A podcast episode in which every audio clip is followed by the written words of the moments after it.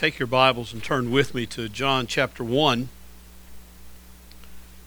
verses 12 and 13. Now, I realized last Sunday we looked at verses 14 through 18. But I got the, I just feel like we need to spend more time in 12 and 13. And I have a feeling that we will spend more time in 12 and 13 today and next Sunday because I don't think before we get to the Lord's table I'm going to be able to exhaust everything I want us to see in these two phenomenal and tremendous verses out of God's Word. Uh, you remember that we looked just two weeks ago at verse the verses that ended in verse 11, 6 through 11. And verse 11 has such a dark and sad statement in it. And he came to his own, and those who were his own did not receive him. Uh, he, John had already talked about the darkness and the light, Jesus the light, and the darkness tried to put it out, the darkness tried to destroy it, but the true light could not be comprehended, could not be uh, extinguished, if you will, by the light uh, that is, is Christ. The light shines in darkness, and the darkness did not comprehend or did not overpower it. And, and yet, when you come to verse 11, if John had ended there, it would sound very much like the darkness destroyed the light. And, and he came to his own, his own people, his own creation, his own everything. He came to his own, and those who were his own did not receive him. If he had left it there, that would have been sad. Remember, if he had left it there, there'd be no good news in the gospel. If he had left it there, it would have been he came, he tried his best and he failed. But the truth of the matter is, John wants us to see that even though Satan may have thought he had won, even though the world thought they had won, that nothing that they did, Satan or the world or the Romans or anybody else, nothing that they did could, could thwart or destroy God's purpose in Christ coming into the world. Now, verse 11 sounds very dim and very, very sad. But verses 12 and 13 says, But I want you to know that even though his own did not receive him, and it looked as though the world was not going to receive him, there were some who received. And, and we're evidence of that today. There are some who have received him. There are some who have trusted him. There are some who have come to faith. We come to this table as, a, as an expression of that. When we come to this table and look at the bread and look at the, the, the wine, the fruit of the vine, we say, This is representative of his body and his blood. This is representative of what the world has rejected and will not believe in. But as for his remnant, as for those who belong to him, they did receive, they did believe, and was all by an act of grace, which John is going to deal with completely in these two verses, in which we will deal with completely today and next week. The, the idea is that, that it looked dismal, it looked very dark when he hung on that cross. But three days later, there was a resurrection, and three days later, there was great joy, and three days later, there was celebration by many of those who went out and told about it, and many came to know Christ, uh, like Jim's uh, hypothetical farmer came to know Christ and, and told the Roman soldier, and they told other Roman soldiers, and, and the gospel spread because of verses 12 and 13. The very first thing that we understand from this when John says these words, but as many as received him, to them he gave the right or the authority, if you will, to become the children of God. Now realize uh, the authorized version, King James Version says here, to them he gave the power. The word there is not dunamis. It's not the word power. It's the word for authority. It's the word for right. Those who had no right to come into the presence of God were, by virtue of God's grace, given a right based on faith and based on belief. There was an authority given that was not possessed in the beginning. Now, if you lived in, in Paul's day or if you lived in John's day, you would realize there were a lot of paths for, quote, salvation that people look to. If you were smart in philosophy, then you could have be enlightened and, and they would say you were saved because of your enlightenment. If you were a Jew, you were a part of the chosen people, and so you, you felt like you were all right because of a covenant with Abraham that had taken place hundreds and thousands of years earlier. But now you, now they're coming and saying it's not based on your pedigree, it's not based on your intelligence, it's not based on what you know, and it's not based on how good you are, and it doesn't matter who your parents are or your grandparents or, or as far back as you want to trace it on Ancestry.com. It, all that has nothing to do with what it means to be a child of God. It's all on faith. Faith that, as Paul said, is based as a gift of God on the grace of God faith that comes because of God's work in a person's life, and, and we can quickly say that there is no nothing short of a miracle that takes place every time someone is born again. And it's a miracle of God, not a miracle of man. Important to understand. So we come to this table and we take of the bread and we take of the juice and we say we are coming to acknowledge that we have placed our trust in the one who died on the cross. We have placed our belief, we have received and we have believed in the one who gave himself to die in our place as our sacrifice and as our substitute. But as many as received him, to them he gave the right to become children of God, even to those who believe in his name, who were born not of blood nor of the will of the flesh, nor of the will of man, but of God. Let that sink in just a minute. We're going to really expound that more next week, but let that verse 13 sink in. It's those who came and received him and believed in him that were given the right to become children of God, but they were born not of the blood, not of blood. There was no ancestry involved here, nor of the will of man or the will of the flesh or the will of man, but of God, born of God. A work of God in their life that is inexplicable in anything that is human centered, man centered, inexplicable in any way other than saying God did it. By His grace, He accomplished it.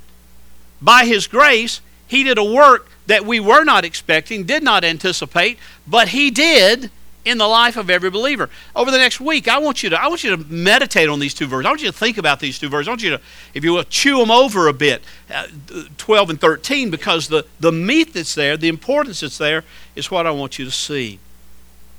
I love that song that we sang this morning. I love all those songs we sang this morning, but Holy, Holy, Holy, uh, as you know, is one of my favorites. But I don't know, for some reason this morning, one verse struck me as it had never struck me before as we were singing it, thinking about this passage in John this morning, and it just kind of leapt out at me when it said, you know, though the darkness hide thee, though the eye of sinful man your glory may not see. That's what John's talking about in verse 11. The darkness tries to hide God and tries to hide him from man. And, and, the, the eye of sinful men, that's all of us, in our own ability, in our own strength, don't see him. We, don't, we just do not see him. But when the grace of God breaks through that shroud of darkness, when the grace of God breaks through that hiddenness, there is a vision, there's a sight, there's an understanding, there's a clarity that is no other way but by the grace of God. So he says, He gave them the right to become the children of God. One thing you're going to notice all through this book of John is John's going to talk a lot about the family relationship, the, the family community that takes place in uh, relationship because of the grace of God. But he never refers in this book to us being sons of God never uses the word sons. He always uses the word for children. The only, te- only person he refers to as the Son of God throughout the whole gospel is, is Jesus Christ. He is the Son of God. He is the only begotten of the Father. He is the only begotten of God. He is the one who came in the world, who, who, as we talked about last week, took on flesh, dwelt among us, tabernacled among us. But when he talks about us, he uses a more general term, he uses a more uh, expressive term saying, You have now been given the right to be the children of God. That's why you can come to this table. This table is a table for his children. This is a table for those who have been transformed by adoption from the kingdom of darkness into the kingdom of light. This table is for those who were dead in their trespasses and sin, and yet who came alive because of God's grace in Christ. This table is for those who, who saw nothing. This table is for those who rebelled against God and in their sin were just absolutely, totally in darkness, but whom God gave light. And the light shone in the darkness of our sin, in the darkness of our existence, in the darkness of our death. Just as Jesus did with Lazarus at that tomb in John 11 that we'll look at months down the road, he said, Lazarus, come forth. And Lazarus, who was bound in grave clothes, who was dead, as we say in Alabama, as a doorknob, came forth alive. If you are in Christ, it is because one day Christ called out your name by the grace of God and said, Bill, come forth out of your darkness, out of your death, into the glorious life that is in Jesus Christ. And this Bill, who was bound head and toe in grave clothes, wrapped up in sin, wrapped up in death, came alive and cried out with all my voice, Lord, I need you. And I saw it for the first time. It's amazing how powerful and how gracious the grace of God is. So we come to this table to say, Lord, uh, if we're a believer, we come to this table to say, Thank you. I, challenged the youth this morning down in the, their uh, assembly time there in the coffee area. I, I challenged them to think this morning. Not to say we're coming to the Lord's Supper table, we do this once a month and it's just something we do, and so just kind of zone out until the plate gets passed in front of you. I, I challenge them, and I challenge you this morning to think about what this represents. The bread that represents Christ hanging on the cross, the bread that represents his body, which hangs there in our place. You and I deserve to be there. He didn't, but He took it on freely because He loves us, because He was going to give life to people because of that death.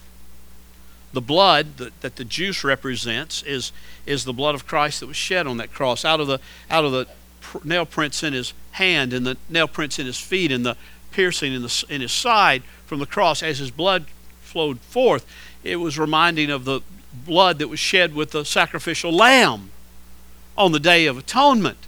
On, uh, and when, when the blood was poured out, and, and they, they said, This blood forgives, and the people were sprinkled with the blood in order to signify forgiveness of sin. And, and we come to say that the body and the blood of Christ represents the forgiveness that is in Christ complete. And I want you to see that this morning, as we prepare to come to this table, the, but what I would call the universality of this gift. Not universalism. Not that, oh, well, because he died, everybody will be saved. John says clearly it's only those who, who, who, uh, who believe. It's only those who have received him and believe in him, believe in his name, and that's the totality. Doesn't mean just I believe in Jesus, that's it, but believe in the totality of his life and ministry and work, his atonement. To them, they've been given the right to be the children of God. But there's this, there is a universality of this because up until this time, it was all about uh, everybody thought in John's day that Yahweh was just for the Jews. That, that Yahweh was just for those who were blood descendants. Now, we know in the Old Testament the Jews were supposed to be a missionary people from the very beginning. They were to take the, the light of God, the light of Yahweh into the whole world, but they instead made it very, very uh, communal in the most negative sense of the word. They made it very parochial. They made it their own and nobody else's. It's just for me. But Christ comes and he says, I want you to know that I've come to save people as, as John says in the book of Revelation, out of every tribe, every tongue, every language, every, every people group, there will be people that I will save out of all of that. It's not just for those who have a blood relationship with, with someone else, but it's for all who believe. All who have been touched by the Spirit of God and the grace of God and brought to life and believe. Really believe in Jesus. Not just going to church. It's not just signing cards. It's not even just being baptized. But it's believing in His name.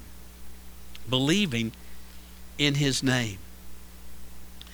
You know, it's a glorious thing to me to know that the world's hatred of Christ couldn't frustrate God. It's, it's, a, it's an encouragement to me and a, a point of praise and worship to know that the world could kill the Son of God and yet not frustrate his plan one iota. You know why? It's because God, the sovereign king, makes the wrath of men praise him. He, he makes the wrath of men praise him. And he looks at Satan, what Satan thinks is his finest hour. And it's really Satan's end. It's really his defeat. It's really ultimately his destruction. The darkness cannot overcome, cannot comprehend, cannot destroy the light. And even though the world, in their own desires, will always flee Christ, God will save a people for Himself by His grace and for His glory. And we sit here this morning as people of the covenant, of the new covenant. People who have come to Christ by faith, believing and receiving. We are a people who have come and we look at these elements and we say, that body was given in my place, that blood was shed for my forgiveness and for me being a part, made a part, blood of the new covenant, for me being made a part of this new covenant, whereby I can know God, have my sins forgiven, and be a part of His family. Not just when I die, not, not just when it's over on this earth. Oh, yes, then too. Part of His covenant family right now. Part of His covenant family that's called to fellowship together, to pray together, to worship together, and to minister together. In fact, we're going to talk about that tonight. I hope you'll be back. So we start talking about ministry in a new context, several miles over the road.